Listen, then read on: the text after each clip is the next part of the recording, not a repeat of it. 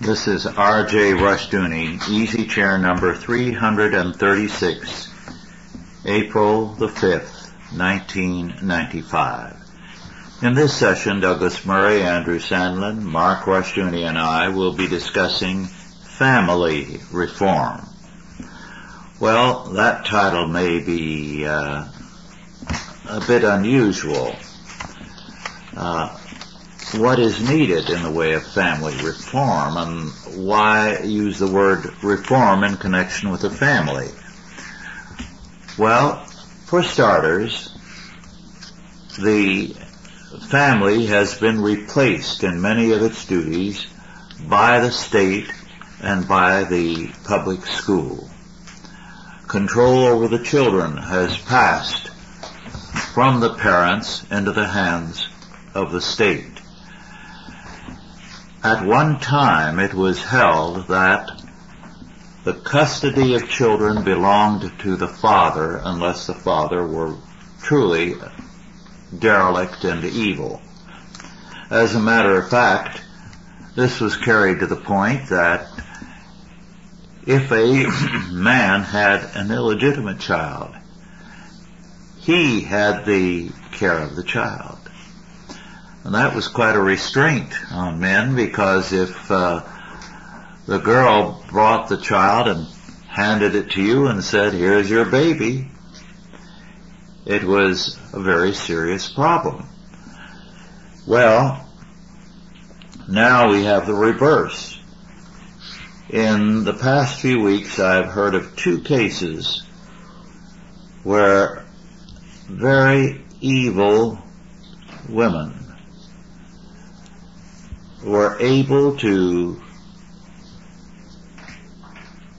offset the claim of the parent, the father, to child custody by accusing them totally false of molesting their daughter or their son or their several children.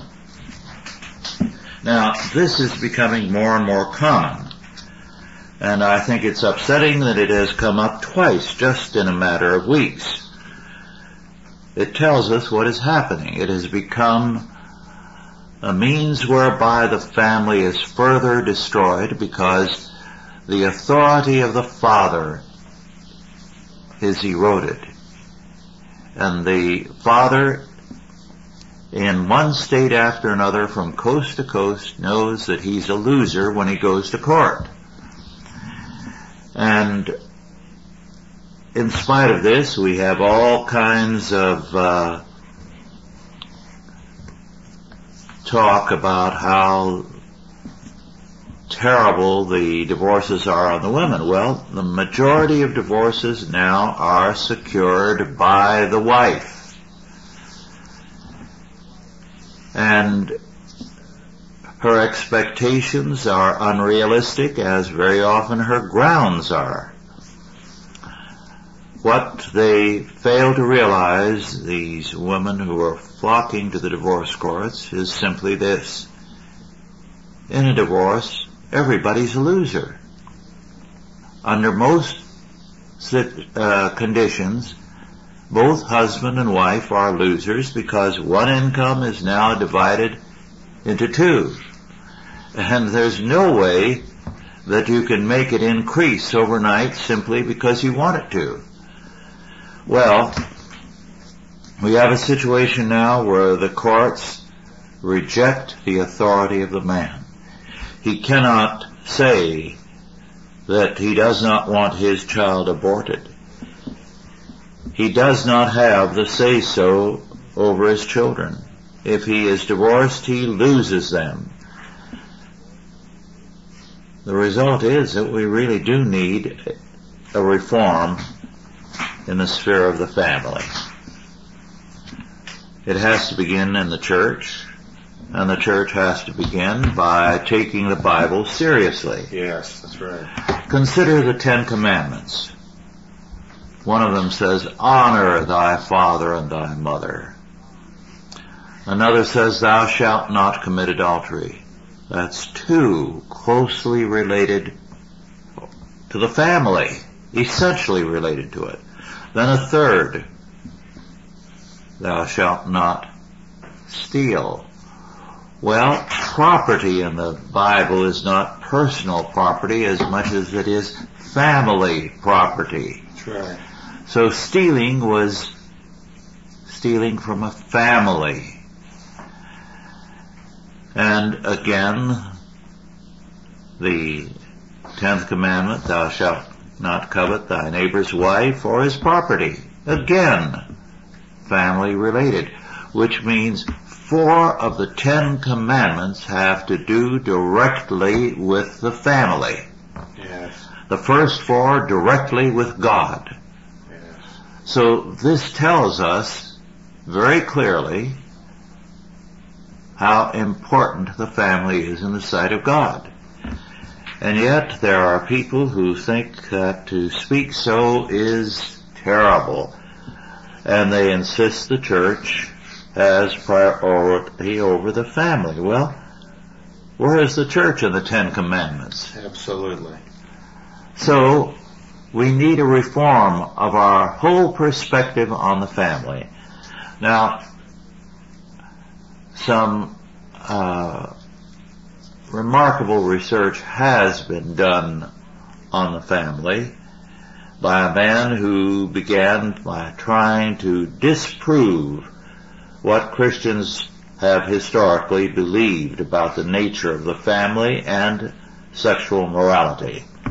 J.D. Unwin in England. I believe his book Sex and Culture came out in 1936. It was the culmination of a series of studies which represented his life's work. Contrary to his expectations, what the research of all known cultures from antiquity to the present, including various tribes of Indians, tribes of Africans, islanders, and so on. What his research demonstrated was that there was a mathematical correlation between sex and culture. That in a culture where there was uh, premarital and postmarital promiscuity, the culture was in a dead level. Most of them could not count beyond ten, in other words, the fingers of their hands. And I could add the Jibaro Indians in South America can't count beyond three. One, two, and lots. then if a culture introduces marital chastity, they begin to have an idea of a life after death, of God's, and begin to have a capacity for reason, rational thinking. And when you have, as with Christian civilizations, premarital and postmarital chastity, you have a totally different culture. You have the development of thinking, of sciences, of technology, and so on. So Unwin showed a direct correlation between sex and culture. Of course, in his last work, he tried to figure out a way that uh, men and society could get around this.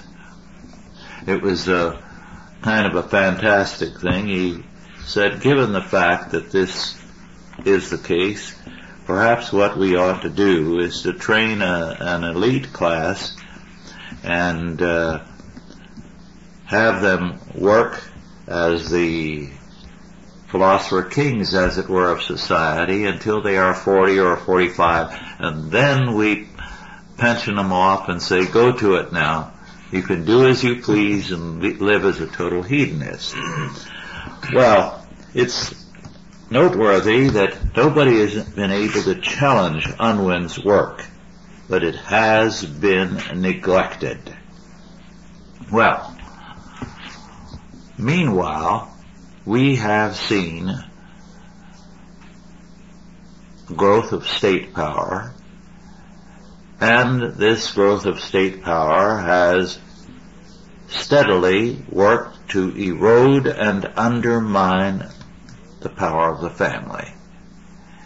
So that increasingly it is difficult for a father to be the father in the family. Yes. The mother can do a bit more because feminism backs her. But I have been told that one of the common problems that men seek counseling for is their feeling that they have no place in the family.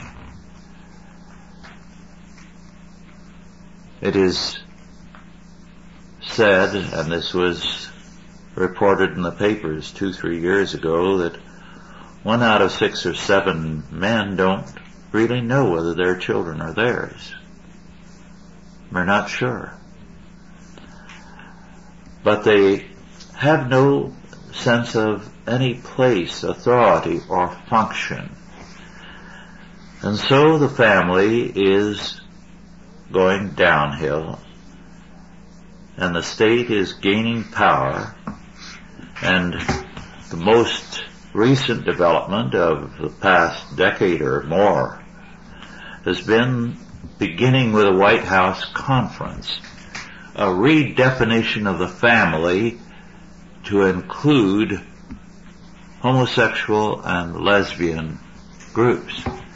The saddest part is that the mainline churches have done nothing about this and in fact have been working in some instances, I won't mention the church, to formulate a liturgy which they hope somewhere down the line to have approved for lesbian and homosexual marriages.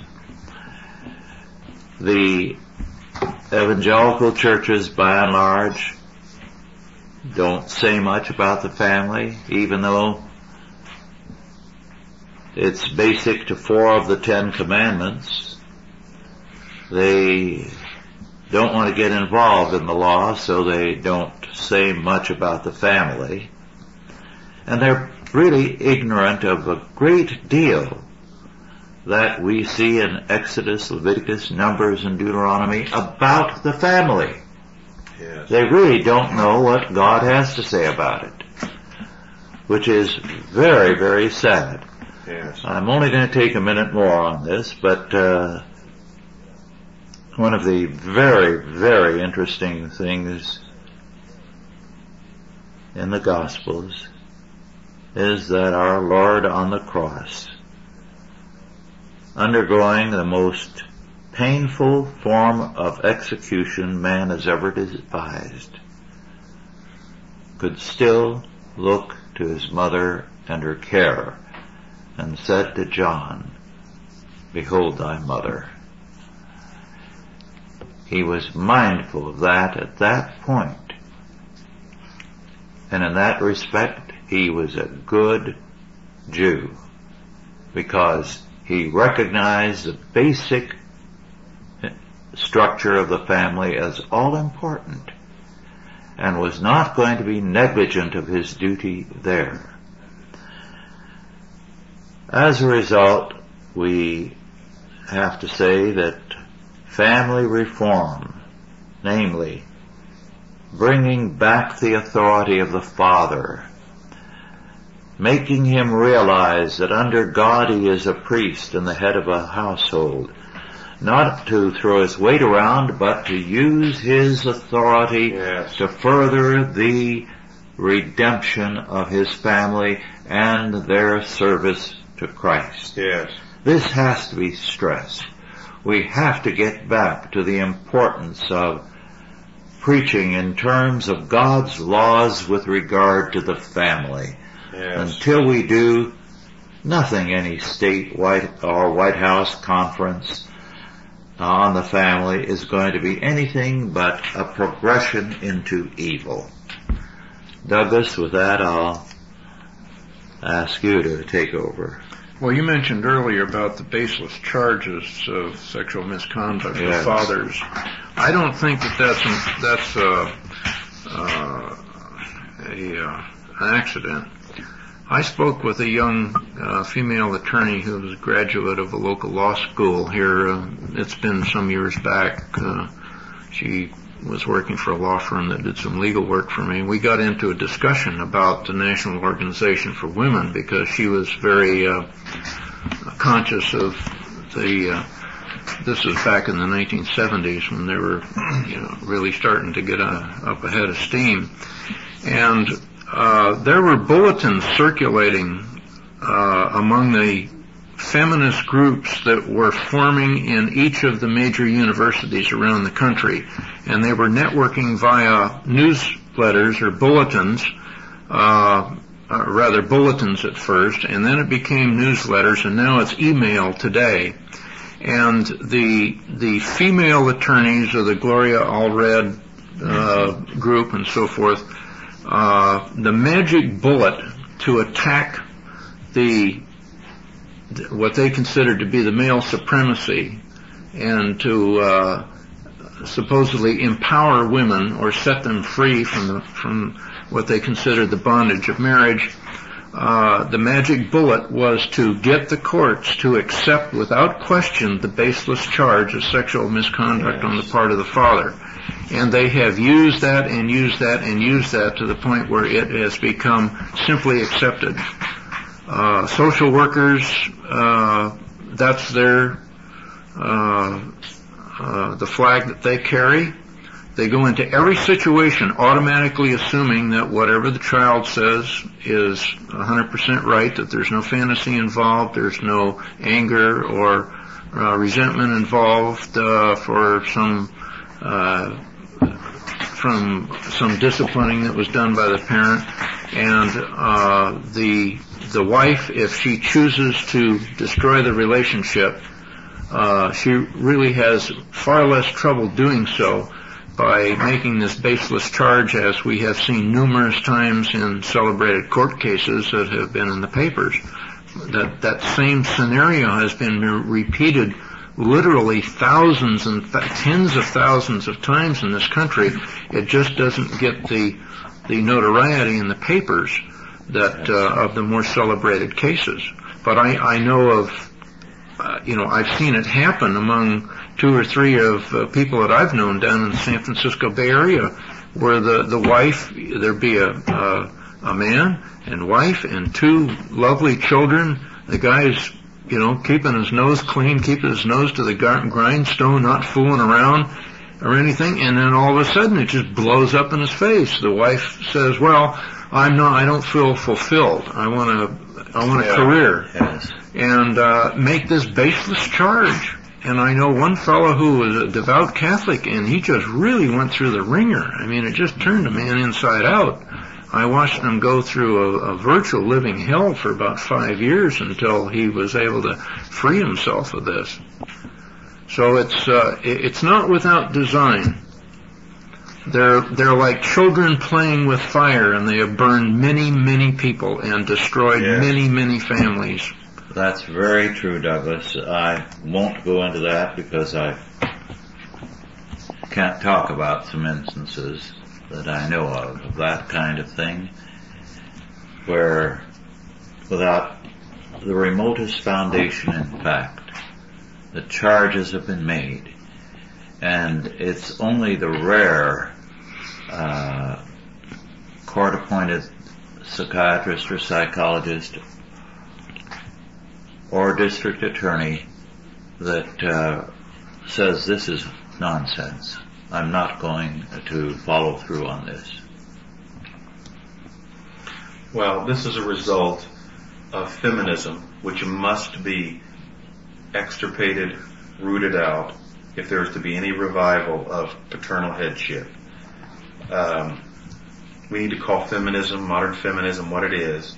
It is hatred for God's divinely created order. We can't give it any room whatsoever.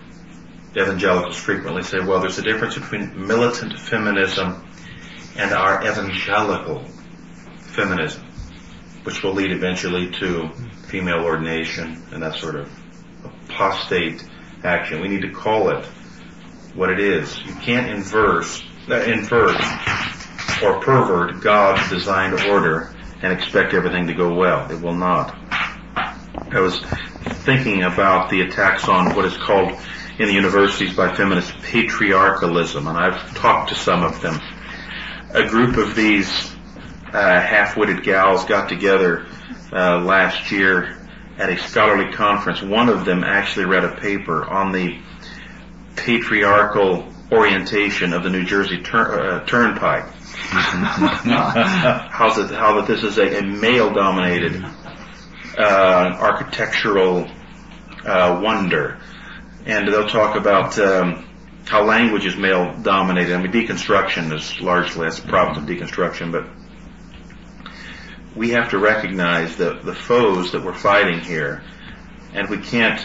So I need to point this out because there are so many men who are frightened into opposing feminism because of the political correctness idea, even in the evangelical church. But we need to, women need to stand up and point, Christian women, godly women need to stand up and point out how degrading feminism is to women. It does not bring her an exalted place. It humiliates her and takes her away from her uh, divinely appointed calling. But um, that must be strongly, firmly, unalterably, incessantly opposed at all costs. I think it's important to remember regarding the family uh, the marriage vows and, and, the covenantal relationship of the family. The marriage vows, the traditional marriage, marriage vows, involve um, the making of two covenants. One is a covenant between the, the man and the woman. I take thee so and so, and the other says, I take thee so and so, and um, we, it's a promise to one another. It's a covenant between the two individuals. But then yes. they, they, as a as a couple, um, they covenant with God. Yes. And if we, if as long as marriage is an atomistic thing intended for the fulfillment of each member, then it's an anar- it's an anarchistic institution. Yes. Because. Um, one's needs, one's sense of fulfillment is going is flexible. It changes from day to day, from month to month, and from year to year. And you can't have a permanent covenantal relationship of any kind with that kind of an approach to marriage. You know that that's what our approach to marriage today is. It's a matter of convenience. You know, that reminded me of something too, Mark, and that is the modern idea of love is so perverted. People say, I fell in love and got married. Well, I wouldn't want to get married because I fell into something. Um, it's amazing that the Puritans uh, read their journals. It's remarkable. The Puritan young men, they would be apprenticed in, let's say, 2021, and they would say, God, write their prayers. God, now it's time for me to have a wife. Please bring me a wife. It was not something they were overtaken by. But the problem when love is defined very sentimentally, and uh, when it's defined on the basis of feelings, is if you fall into it, you can easily fall out of it. And so often in marriage, as a woman or a man, say, well, I don't love her anymore, because for them, love is nothing more than a feeling and often tied to eros or sex, which is not wrong of itself, certainly. But when it's tied exclusively to that, there's no covenantal basis for it. I mean, people don't understand that marriage is a covenant and it's not based on a very sentimental view of, of love. But we have this soap opera, uh, soap opera idea of love. And that has unfortunately crept into the church and has been utterly destructive. I'd like to correct something here. Uh, it's just uh, that I don't want anyone to get a misapprehension. Feminism is prevalent not only in evangelical circles, but in Catholic and Reformed circles. Yes, that's right. It's very prevalent. It is saturated every area of uh, the world today. Yes, well, that's exactly right. And you know, I wanted to point out too, Rush. Uh, you were commenting on um, how some individuals are teaching that the institutional church is the center mm-hmm. of the faith. I was just reading a book that you're aware of, uh, very critical of Chalcedon, in which the writer made a, an unbelievable statement. He said, we know for one reason that the church must be the uh, center of the faith, center of society, uh, that sort of thing, because the husband's decision can be appealed to the elders. What he was basically saying is if the wife doesn't like the decision making of the husband or the children don't, they can go right to the elders and the elders have the authority to somehow excommunicate this man. Well, that's just total nonsense. Mm-hmm. And I think we need to recognize that in this case, and our listeners need to rec- recognize that unfortunately sometimes the church can make an assault on the family. Yes. That has happened and that is happening. It's unfortunate that that should be the case because biblically the church and the family should work hand in glove, should work together. But uh, unfortunately that is too often the case today. Uh, Eugen Rosenstock Huessy, in his book Out of Revolution, called attention to the fact of uh, the Reformation's great emphasis on the family and how it altered Western civilization. Another scholar has written, uh, When Fathers Ruled, how the Reformation stressed the role of the father and family life and created a tremendous social revolution in Germany. Well, one of the consequences was that the uh, Catholic Church stressed the role of Joseph, the Holy Family, and as a result, uh, Catholics began to develop a strong emphasis on the family. All that has been eroded in this century, in particular since World War I. So that today the family is under very, very concerted attack on all sides. Uh, not the least of which is from the children. Yes, that's right. Uh, I have had uh, parents tell me things like this. Uh, coming home and saying that uh, my counselor says I don't have to do what you say, and if you try to make me, he will call the authorities. Now, that is more and more commonplace. Yes. The number of unruly children, boys and girls, who use that line are legion. And shouldn't go without comment that our present First Lady has championed children's rights. That's Yes. been one of her chief areas of her agenda. Uh, and it's utterly, utterly destructive, not only of the family, but especially of uh, paternal headship. They hate God's created order and God's uh, covenantal basis for the family, and they want to destroy it. And they're doing an effective job for the most part. You can't get much more unruly than the Menendez brothers. That's right. Yes. That's right. Precisely correct. They're a, they're an ominous sign of the times. Yes. They represent a, a pervasive, the culmination of this pervasive evil. Yes. Well, there are men who are glad to go to work because it takes them out of the family. Yes. Because they feel so frustrated there. And they realize that they cannot use their authority because it will be under concerted attack. But we must point out too that feminism and these attacks cannot be successful because they're against the word of God and against nature. You can't take a fish out of the water and ask him to fly and to be successful. It does not work. No. It cannot work. It is self-destructive. And that's why, by God's grace, when the kingdom advances, as it advances, there will be a great revival of family faith. Yes. Because these others will be shown to be an utter failure.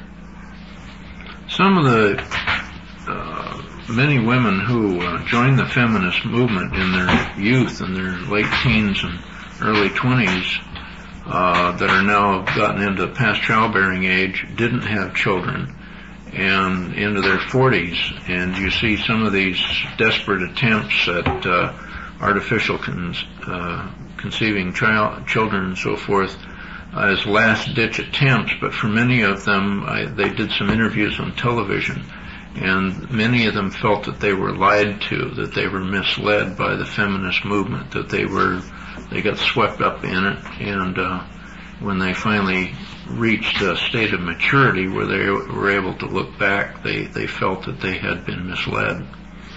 The feminists, however, are arming for the national elections in 1996 and are determined to make uh, women's rights a major issue and uh, work against any and every candidate who will not conform to their standards.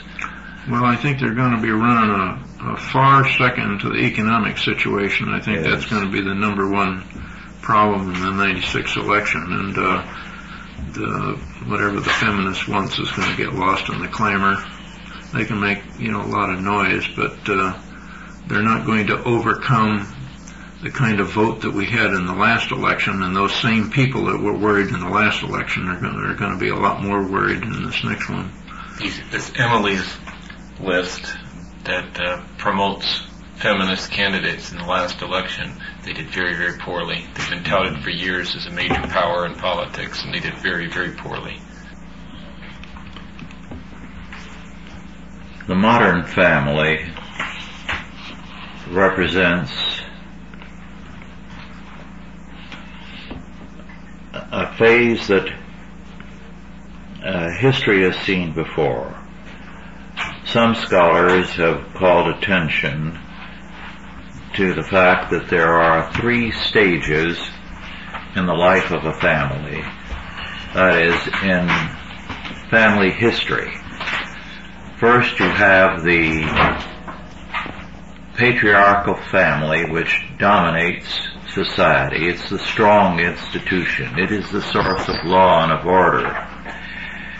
And in the patriarchal family, contrary to the myth propagated by the feminists, the mother is a very strong figure. Absolutely.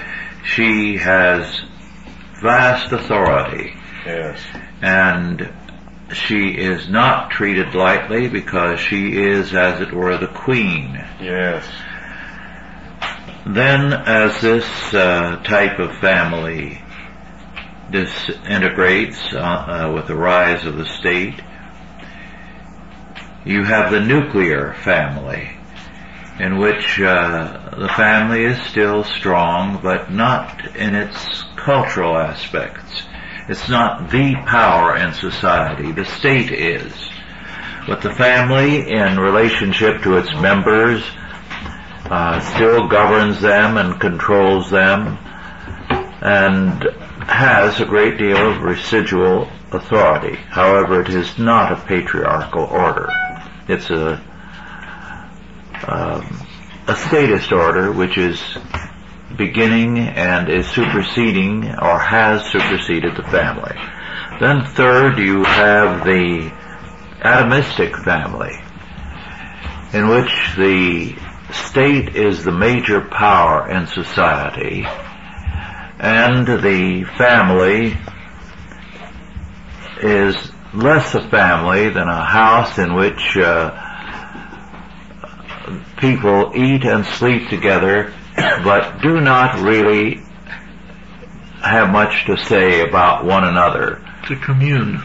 Yes, it's uh, basically a, a convenient arrangement.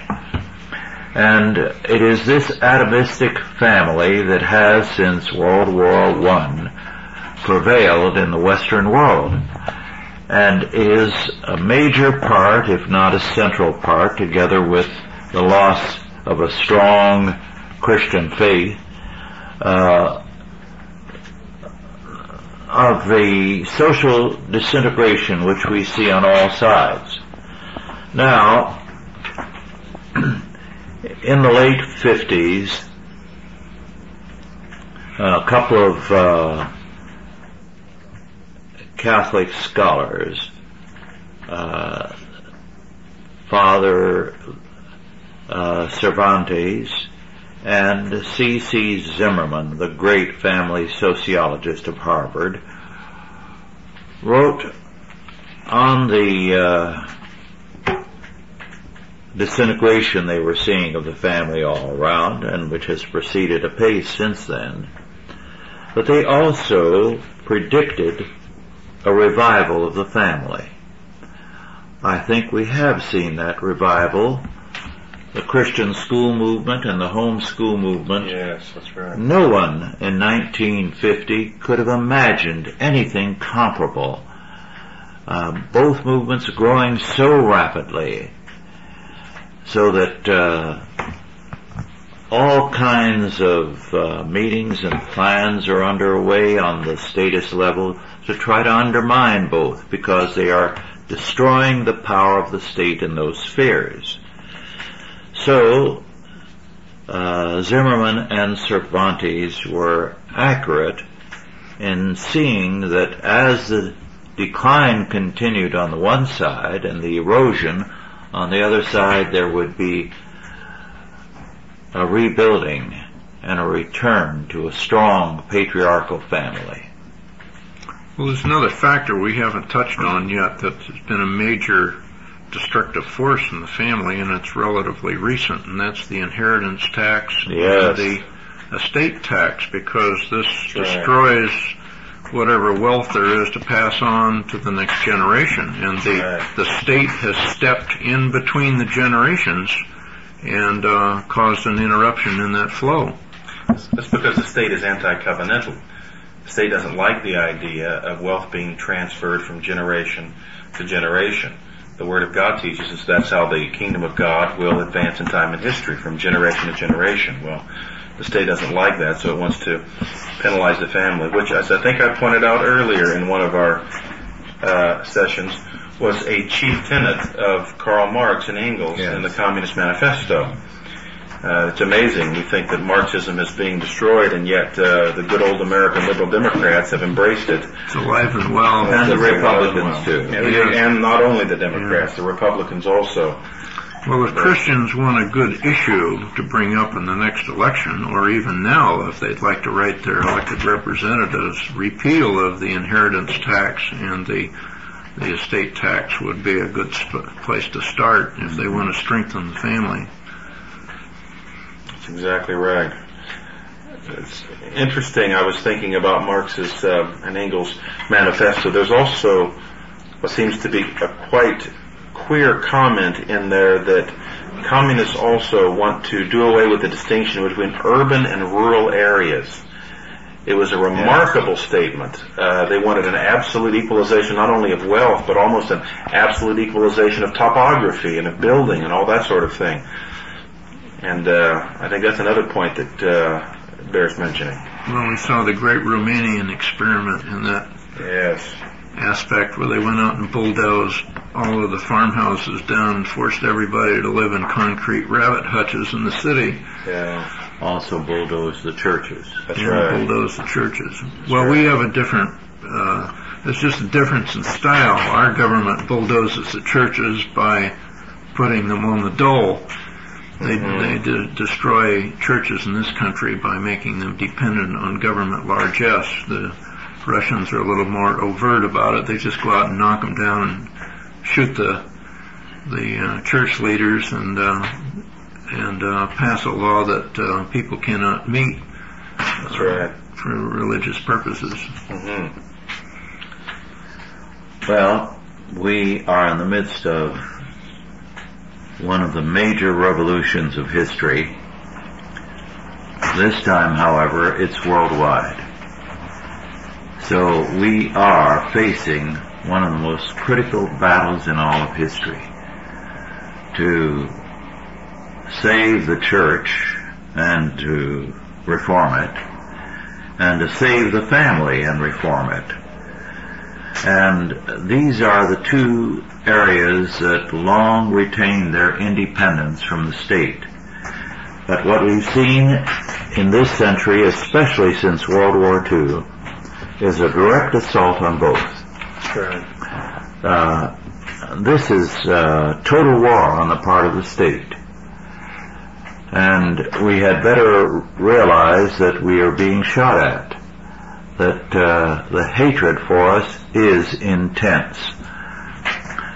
I think we are in the next decade or so going to see what the future will be because we're coming to the critical point where the state's efforts to save itself are falling apart. Yeah. Will Christians continue? Will they develop uh, further everything they're doing. That's why in the last session, talking about welfare reform, reform I did appeal to those who are listening that we have to assume a growing responsibility in the field of Christian welfare and to, or charity, and that we would uh, be grateful for their support in this.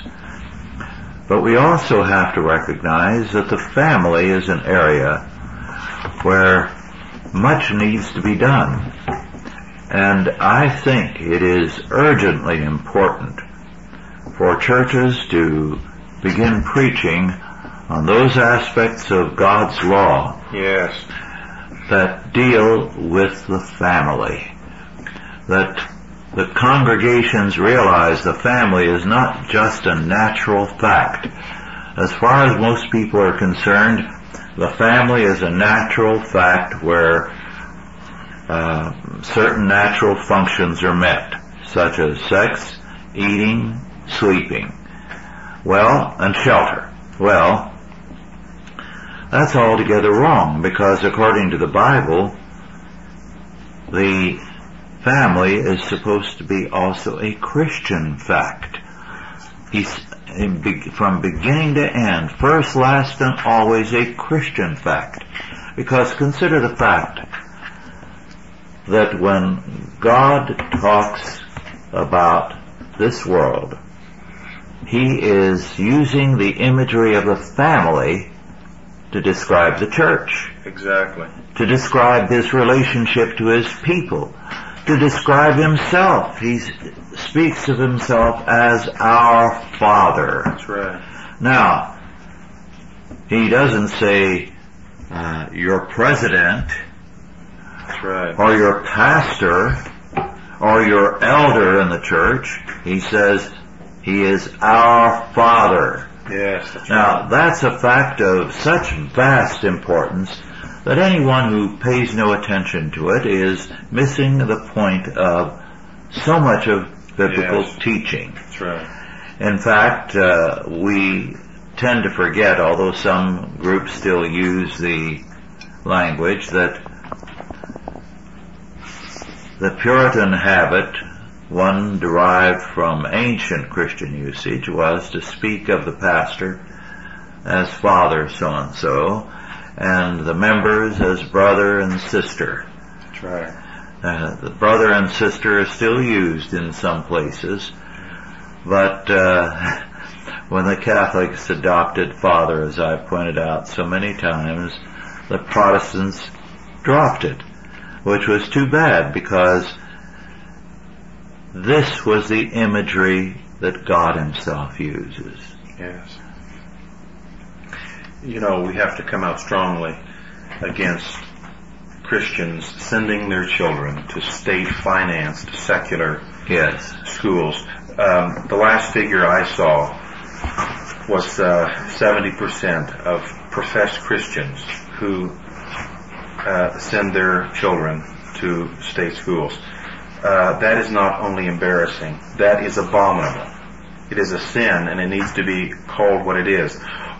You think of nations in history. What nation in history? Think of Sparta, proud nation, strong nations that would take their children and turn them over to their enemies to educate them. Yes. No sound nation would do that. And yes, yes, so many Christians uh, are willing to send, to turn their children over, surrender their children six, seven, eight hours a day, whatever the case may be, and sometimes starting with this Head Start program at two or three years old, uh, to their enemies.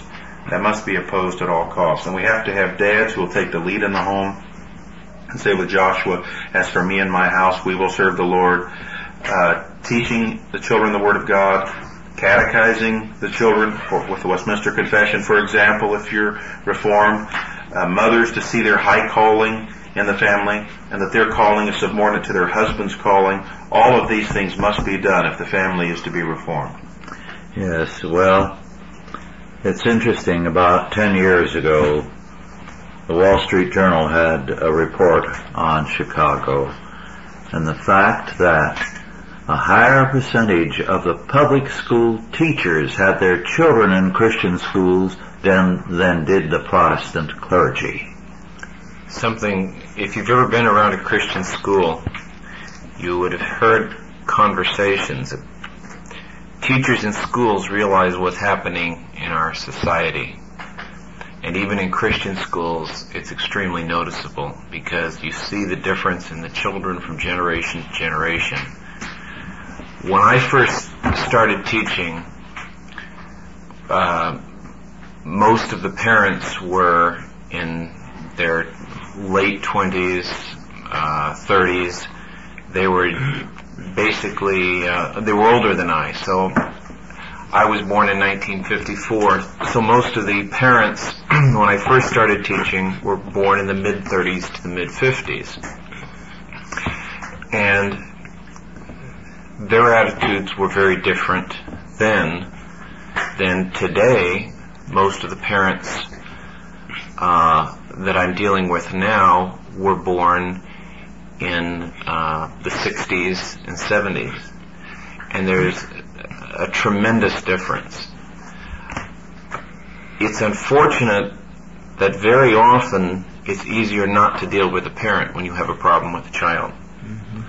Because the parents reflect much of what's happened to our society.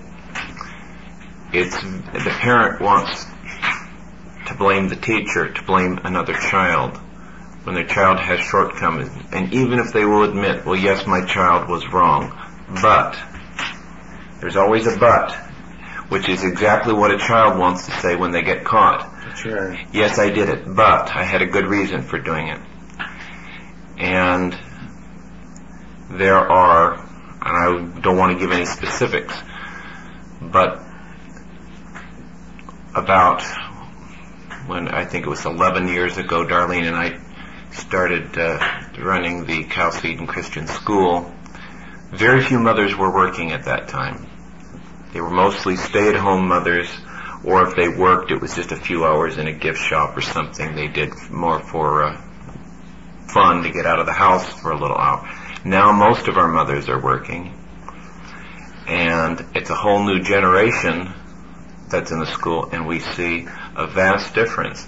And you really see the destructive influence of what has happened from the from the children of the 60s and the children of the 70s that are now having the children. They don't know what, what they should be expecting out of children. I've had ver- I have don't know that I would have any parent in the school right now who would tell their child, "You do what the teacher says and don't make excuses." I won't have it. And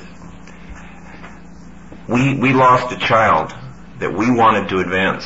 Grady was a he was so far ahead. We say he's getting into mischief. He's daydreaming because it's too simple for him. We need to advance him to the next grade level. I, they they were so opposed to it that they finally took took him out of the school because his needs weren't being fulfilled.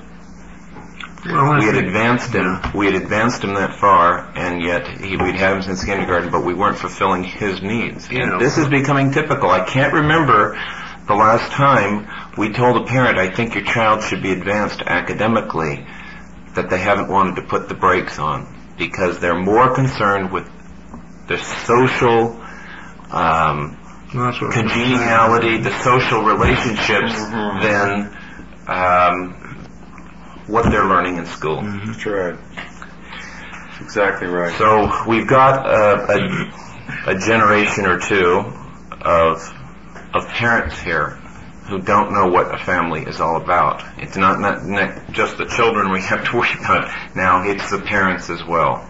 Back in the 20s, uh, the parents were proud if their child were advanced. So was, so was the child.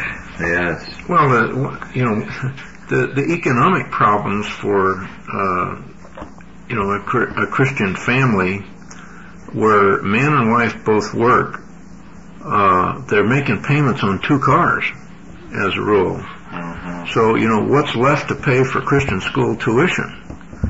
Uh, you know they they've already gotten themselves into trouble. You know they've eliminated that that discretionary income that could be spent on Christian school tuition. So they need to look to, you know, their own family organization, you know, perhaps uh, the taxes that they would save, the money that they wouldn't have to spend on the second car, the insurance, the fuel for the car, the upkeep, uh, it's not worth it. They might as well be spending that money on their children's education because they're going to get far more for their dollar. Plus, they're going to save money anyway. They don't have to have a bulletproof vest like they do in public school. To give you just a little inkling of what the problem is here, we're in a rural community, which is not as bad as many places in the city, perhaps.